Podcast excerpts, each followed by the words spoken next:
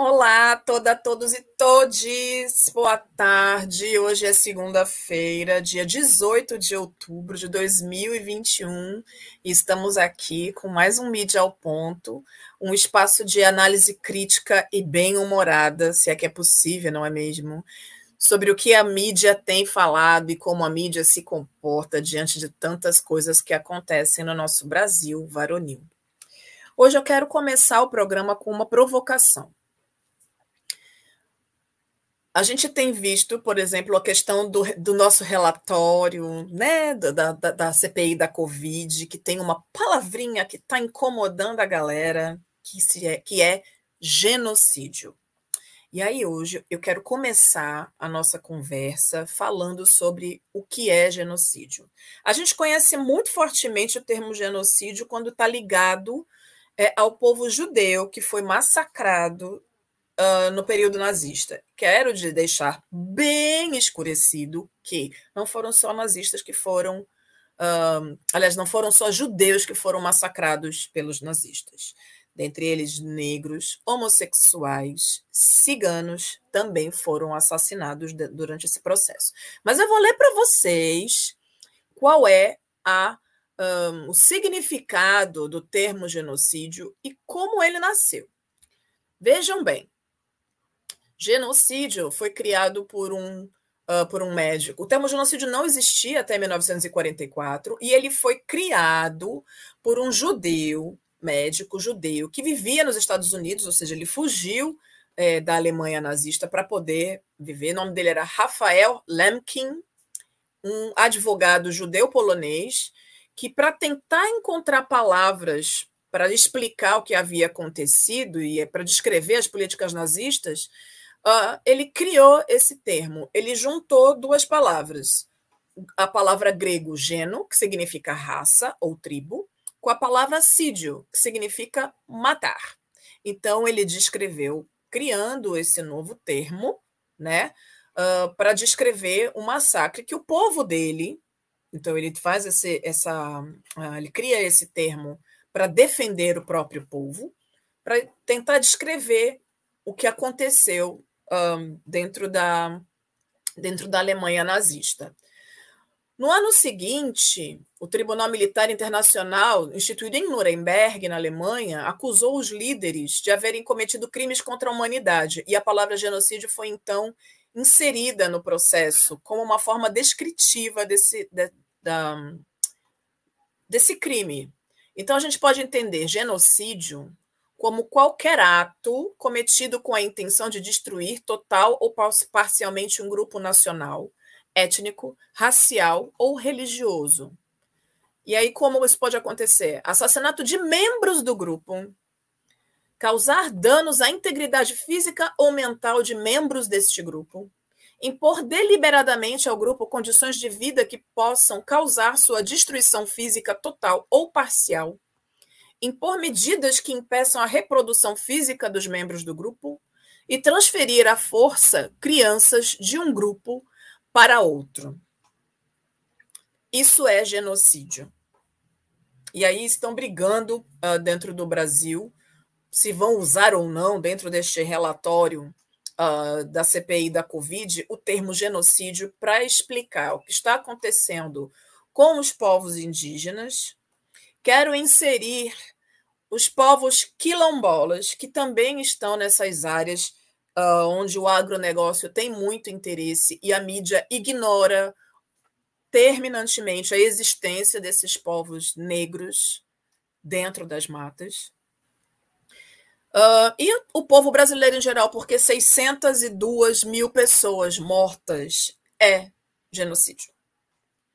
Abdias do Nascimento, em seu livro Genocídio do, do Negro Brasileiro, ele faz uma, uma, uma outra forma de olhar para o termo que mostra que quando você insiste em apagar a memória, apagar os valores culturais que não são branco-hegemônicos, isso também é uma forma de genocídio. Nós tivemos na história do Brasil um movimento chamado eugenista, que fazia com que as pessoas entendessem que a mistura entre as raças ia trazer para a gente uh, um povo com características de crime, com características de criminosos, porque isso estaria no gen do corpo negro. E aí, era, mas era importante que se misturasse, misturasse, misturasse, até que esse gen morresse, apagasse, desaparecesse e a população brasileira ficasse branca.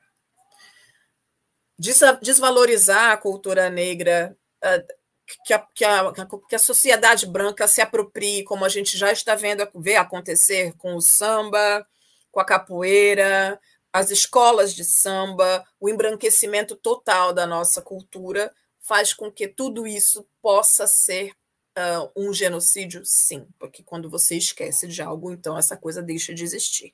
Então, a gente pode trabalhar com o termo genocídio de várias formas. O que acredito ser importante nesse momento é que estamos falando de morte concreta. E desde que se iniciou esse processo de utilizar o termo genocídio para falar de, de, de morte de, do público negro, né, de pessoas negras, de jovens negros especificamente, e começou-se a usar o termo genocídio para explicar o que está acontecendo por conta da falta de ações concretas de luta contra o Covid, começou-se a olhar para o termo de uma outra maneira, porque ele de fato é pesado.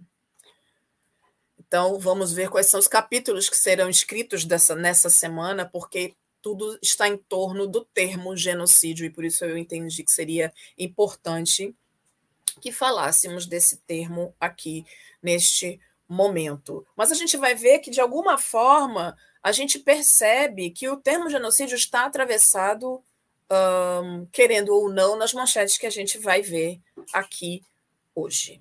Pode colocar a primeira, por favor, Gui? Metas de crianças em creche fica distante na gestão Bolsonaro. O índice de matrícula estagnou em 2019 e teve leve queda em 2020, dificultando atingir 50% dos alunos em 2024. Vejam bem, se a gente está falando aqui de crianças que não têm espaço para ficar, para que suas mães trabalhem, a gente já está falando num processo de fome. Porque se essa mãe não pode trabalhar porque não tem onde colocar essas crianças, como é que essas pessoas vão sobreviver? Então a gente vai ver o quê? Aquela cena que a gente acha que é bem normal de crianças negras, sobretudo crianças negras, vendendo bala no, no, no, no sinal de trânsito, fazendo malabares para minimamente conseguir levar algum dinheiro para casa, para que não se morra de fome que essa tem sido, na verdade, a grande chaga do Brasil quando começou a pandemia, desde quando começou a pandemia. Já era um problema social forte dentro do, do nosso país, mas com a pandemia isso se aprofunda. E se as mães, principalmente as mães solteiras pobres, não têm condição de, de fazer nada com as suas crianças e não tem onde deixá-las, o que vai ser dessas crianças? A próxima, por favor, Gui. Aqui. Aqui a gente tem duas coisas que eu queria que a gente prestasse atenção. A primeira é que a gente tá mostra uma foto do Santuário de Aparecida no dia 12 de outubro e o texto de legenda da foto é: Em missa reaberta ao público, fiéis lotam santuário em Aparecida. Ainda sob restrições sanitárias, devotos acendem velas na Basílica, no interior de São Paulo. No ano passado, a festa aberta da padroeira do país havia sido cancelada pela pandemia.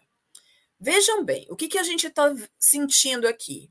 Uma crítica pelo fato da, de, de a, ainda estarmos em pandemia, porque estamos em pandemia, mas vocês vão ver que, que também a gente tem algumas um, matérias que vão falar disso como se isso fosse uma bobagem, mas há uma crítica no fato de que as pessoas foram buscar força na santa.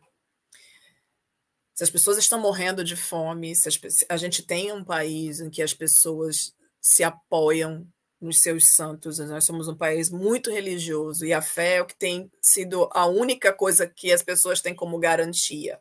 E o que a gente vê é, então, uma crítica do jornal em relação à abertura para isso.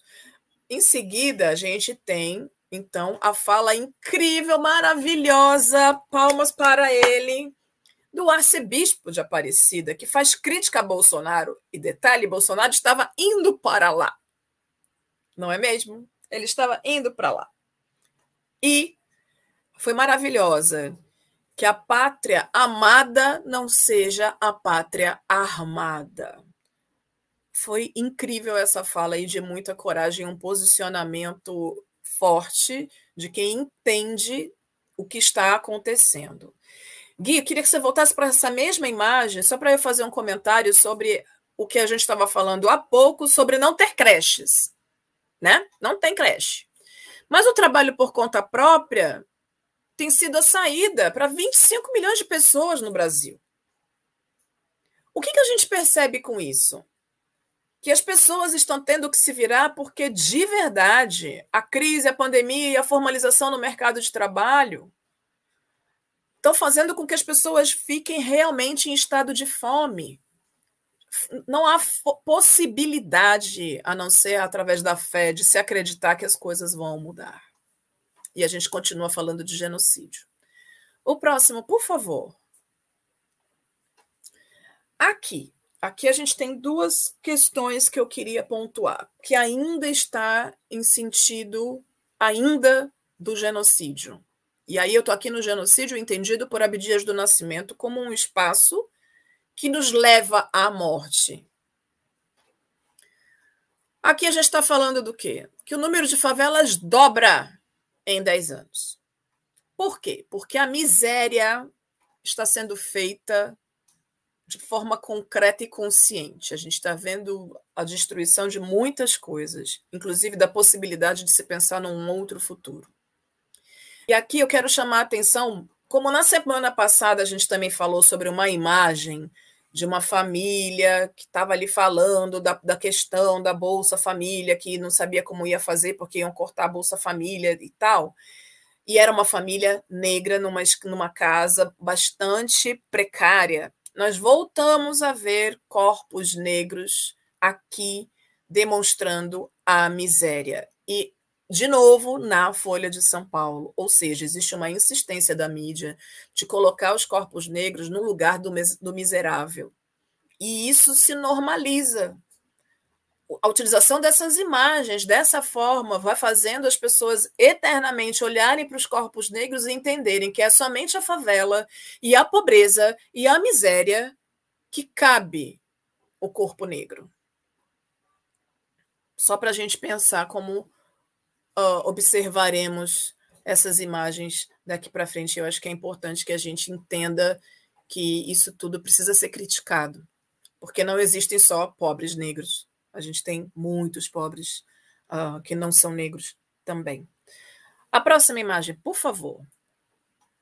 A isso eu quero muito que a gente uh, converse, porque uh, neste dia em que os militares foram condenados a 28 anos para fuzilar um, por fuzilar um músico no Rio de Janeiro. E não somente um músico, mas também é, um catador de latinhas que estava ali para acudir um moço que tinha sido assassinado pela polícia. Uh, o que, que a gente vê? Único, militares são condenados a 28 anos por fuzilar músico no Rio. Se fosse uma outra pessoa qualquer, a gente ia ver aqui a palavra bandidos são condenados. Enfim, né? Uh, único oficial recebe apenas pena de 31 anos uh, da corte militar está sempre, de alguma forma, apesar de não ter mentiras aqui, né, que os militares foram de fato condenados, quando você coloca a palavra militares, é, ou quando você coloca ali oficial, né, a gente já faz com que as pessoas consigam entender que essa pessoa tem um nível hierárquico alto. E o grande lance aqui é entender que é possível que haja justiça de alguma forma. O que, que me chamou a atenção nesse dia foi que saiu essa matéria no jornal impresso, mas a mídia televisiva também passou muito sobre isso. E a fala do advogado dos militares deixou muito nítida uh, que eles querem um novo julgamento sem a interferência da mídia, porque ele acredita que houve interferência demais e que essa interferência uh, acabou fazendo com que os meninos fossem condenados, porque eles não são culpados, né? 262 tiros foram disparados, ou em torno disso, foram disparados contra um carro com uma família dentro. E uma pessoa que foi tentar ajudar aqueles que estavam sendo alvejados foram assass foi assassinado também. Um catador de latas. E pensemos, qual é a cor dessas pessoas? Todos negros. Isso não é por acaso. Existe de fato um recorte no olhar dessas pessoas em relação aos outros corpos. E aí eu quero fazer um comentário sobre uma mesma notícia parecida com essa, que, nas, que não saiu em nenhum jornal. Um garoto no sul de São não, não, no extremo sul de São Paulo foi assassinado por um PM que fazia um bico como segurança de um supermercado. Esse menino tinha 15 anos. E esse PM foi gravado capturando esse menino, não foi gravado que ele matou o menino, mas todos os indícios levam a crer que sim, ele matou esse garoto e ele foi absolvido. A mãe deste menino está destroçada, porque era um menino negro de 15 anos que tinha uma vida pela frente. Ele estava na frente da casa dele. Quando este policial então olha para a cara dele e diz: Você tem cara de suspeito, por que ele tem cara de suspeito? Eu não vou falar mais por quê, porque vocês já entenderam qual é a suspeita. E esse menino foi então encontrado dias depois morto a tiros. A mídia televisiva citou, mas a mídia impressa não deu uma linha sobre o caso. Então, a diferença de uh, do caso, porque que não podia se fechar os olhos para o caso uh, do músico e para o caso do, do, do, músico que catava latinhas. Porque foi um caso de comoção nacional, criou muita revolta na sociedade. E o outro caso é um caso de um único menino morto. Então, assim, se para a mídia esse um corpo não vale a pena ter comoção, não é? O que, o que vale a pena ter comoção? uma pergunta para a gente. A próxima, por favor. Aqui a gente volta a falar com a questão do genocídio, porque uh, as ações relacionadas a violações de direitos humanos triplicam desde que o Bolsonaro virou presidente do Brasil. E assim, sinceramente, minha gente, eu fico chocada de ainda haver tanta gente que apoia esta pessoa. Porque, na verdade, o que eu não quero acreditar é que, é, é que o brasileiro não é bonzinho, sabe? Eu não quero acreditar que, que nós, brasileiros, temos tanta frieza para falar sobre os indígenas, os quilombolas, os moradores de rua, porque o que a gente tem visto são uh, absurdos feitos contra a humanidade dessas pessoas que não são vistos como humanos pelo poder, e isso é muito grave. Pois é, então diz que em 2020, né, primeiro ano da, pandemia, da pandemia uh, foi puxado principalmente por demandas de assistência social. Verdade. A gente teve muitos problemas e hoje o maior problema que a gente eh, encontra é a questão da fome. E se não fossem os movimentos sociais, as organizações de dentro das comunidades a se organizarem efetivamente e fazerem campanhas de arrecadação para montarem kit, kit, kit de afeto, que são produtos de higiene pessoal e de alimentação, eu não sei o que seria. E agora também existem organizações que estão se, se fortalecendo para poder ter o Vale Gás, ah, é isso, né? Se não é a sociedade civil organizada, a gente não ia ter muitas possibilidades de mudança no, nesse quadro, que ainda está longe de mudar, mas é necessário que, haja, que algo seja feito concretamente. A próxima, por favor, Gui. Relatório acusa o governo de agir com dolo na pandemia. Eu acho tão fofo o Estado, né? Que o Estadão fala as coisas assim de um jeito tão bonito. Eu queria ver como é que ele ia falar de outras coisas, né? Mas ok, estão dizendo aí que o presidente da República sabia o que estava fazendo. O relatório da CPI está dizendo que o presidente da República sabia exatamente o que estava fazendo quando tomou todas as decisões. Quem está de olho, quem está sofrendo, quem está percebendo, quem se importa de fato, está vendo, não dá para se esconder. O que fica muito preocupante é perceber que as pessoas que são seguidoras do presidente da República só seguem, na verdade, as redes sociais dele e não vão buscar informações em outras redes, porque ele um, consegue colocar na cabeça das pessoas de uma maneira mágica que todo mundo está mentindo, menos ele. Então, é, ou e também existem as pessoas que os seguem, que também criam seus próprios canais para poder perpetuar as mentiras que são ditas. Então, é importante que tenhamos espaços como esse, como o Mídia ao Ponto, como o programa Farofa Crítica, que de alguma forma estão aqui a serviço da democracia e do povo. A próxima, por favor. Ai, gente, olha que coisa fofa. Pois é. E aqui está o que no centro da pasta? A palavra genocida. É isso.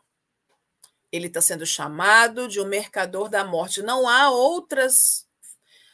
Não há outra forma de falar deste homem. Nós temos mais de 600 mil mortos. E se a gente for parar para pensar que a gente não tem uma cobertura de todas as mortes que, re, que realmente aconteceram, podemos ser uma, quase um milhão de mortos e a gente não sabe. Então, as práticas abomináveis do mercador da morte. Essa, para mim, essa capa é icônica. Icônica. Essa. Oi, Isabela, que bom que você está aqui com a gente. Essa, essa revista, essa capa está icônica e é importante que a gente dê o nome certo às coisas. Ele é um genocida, sim. Aí vem a próxima. Ah, que beleza. A próxima, meu querido Gui. Ah, gente, a Veja, com toda a sua responsabilidade social, tá o quê? Fazendo festa, falando que a pandemia está controlada, os números estão baixando, então a gente pode o quê? Voltar para a festa. E a festa tá o quê? aberta para todo mundo que tiver vacinado e tal. O que dizer da diferença entre a Isto É e a Veja? Porque a Folha criticou a galera que foi para a igreja, mas a Veja está aqui estimulando a galera a ir para a festa, e para a igreja não pode, mas para a festa pode, né, minha gente? E aí a gente vê o quê? Todo o interesse do capitalismo no rolê, porque a festa dá um montão de dinheiro já a missa faz a pessoa só entender que ela tem que se apegar a Deus, porque pelo presidente, pelos, pela galera do poder, tá puxado, tá difícil. Agora vamos falar de coisa boa, gente. Vamos falar de coisa boa, né? Que a gente, eu vou ler para vocês só um pedacinho do poema de Maurinete Lima no livro Sim a Rosa. Não. O país não rima, são os versos que rimam. E quando penso que tudo mudou, parece que o país abençoado por Deus carrega um dia antigo. Preto sentado é suspeito, correndo é ladrão. E eu, toda prosa, fiquei, que isso ficou lá para as bandas da abolição, mas que nada. O preto, se agora corre, leva um tiro justificado. O país não rima, são os versos que rimam. E nós todas cultuando o país patropi, que tudo tenta apagar. Canta, vibra, chora ao ver uma jovem negra, Rafaela da Silva, com tantas outras criadas na cidade de Deus levar o ouro. Num país que normalmente as conhece como carentes ou pessoas diferenciadas. Engraçado, Passou dali, todos pretos, seja de alpargatas ou tênis adidas, são confundidos e sujeitos a um tiro levar. O país não rima, são os versos que rimam. Ai, gente, Maurinete vem batendo forte e dizendo o que é o Brasil pelos olhos dela. É mais uma produção da Invisíveis Produções, uma editora que vem com muitas coisas incríveis para a gente ver do universo queer, do universo da mulher negra, do universo das artes negras.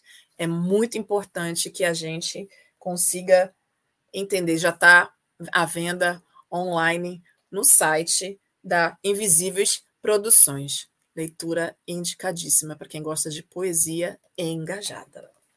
E a gente não sai do engajamento, gente, sinceramente. E aí, qual é a minha dica? Cultural. Qual é a minha dica cultural? Pois é, gente. Essa galera incrível, incrível de teatro negro está fazendo uma atividade chamada uh, Ficções Itaú Cultural. E o que, que acontece? Eles estão fazendo uma. E aí, assim, né, gente? Se você acha que não é possível fazer teatro no rádio, é. É. E aí, eles estão com um podcast incrível. O grupo se chama Coletivo Negro e lançou no dia 14 passado o primeiro episódio de dois podcasts ficcionais independentes e inéditos, criados especialmente para esse projeto Ficções, realizado pelo Itaú Cultural. Gente, entrem no site do Itaú Cultural para ver a programação. Vocês vão enlouquecer. Então, com idealização, direção e dramaturgia do diretor Gé Oliveira, o Gé onde põe a mão faz coisas incríveis. Uh, e o coletivo negro, a Aisha Nascimento, Flávio Rodrigues e Rafael Garcia, gente.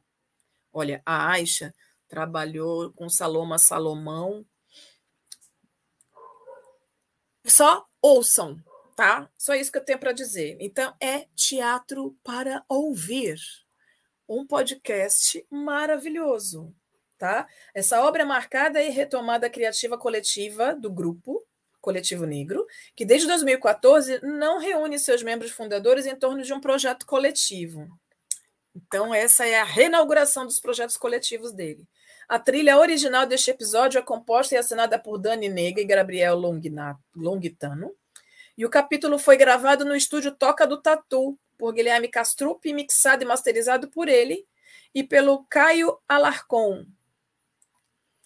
eu acho que você tem que entrar lá no site do Itaú Cultural e ouvir. Porque se assistir já é um deleite, pensa eles cochichando no ouvido de vocês. Espetáculo. Agora, Gui, mostra para a galera com quem o Denis vai conversar no próximo Farofa, uh, Farofa Crítica. Quando chove, o que acontece com esse glifosato altamente cancerígeno proibido por lei? Escorre todo para o rio. A agência pública divulgou uma pesquisa em 2018, se não me engano, falando que as águas da nossa era um, um apanhado das águas do Brasil todo, mas as águas do Paranapanema, do estado de São Paulo, são, são contaminadas com 27 tipos de agrotóxico. Todos liberados por lei, né? Tá tudo na quantia que, que tudo bem. Só que quando você combina uma grande concentração de agrotóxicos diferentes, faz um coquetel tóxico. É uhum. É chamado assim. E você vê a quantidade de pessoas com câncer em Piraju é muito alta. Então pode ter relação sim com esse excesso de agrotóxicos aplicado em tudo, aplicado na via urbana, aplicado na, nas lavouras, que acaba escorrendo para o rio. Pois é, minha gente. Então, Próxima quinta, meio-dia e meia, o professor Denis, então, vai conversar com a jornalista pirajuense, ambientalista, estudante de geografia e presidente da ONG TIQP Naomi Oliveira Corcóvia. E ela vai então contar um pouco da história dessa ONG que luta pela preservação do Rio Paranapanema, na cidade de Piraju, que é divisa entre São Paulo e Paraná vai conversar sobre os riscos da falta de preservação do rio, os danos do desmatamento e dos agrotóxicos que chegam ao rio pelas chuvas e da pesca predatória, da relação da entidade com o poder público municipal e a importância da participação da sociedade civil no Conselho Municipal de suas cidades. Gente, pense que a menina novinha já chega como? Querendo mudar o mundo e trazer consciência para sua comunidade. E esse é o nosso Mídia ao Ponto de hoje. Eu espero que vocês tenham gostado. Assinem o canal, acionem o seu sininho para saber quando tem coisas novas. A gente vai vir com novidades daqui para frente. Deixem o seu like, compartilhem o vídeo e estejam com a gente aqui toda segunda, meio-dia e meia. Estou esperando vocês. Tchau, tchau.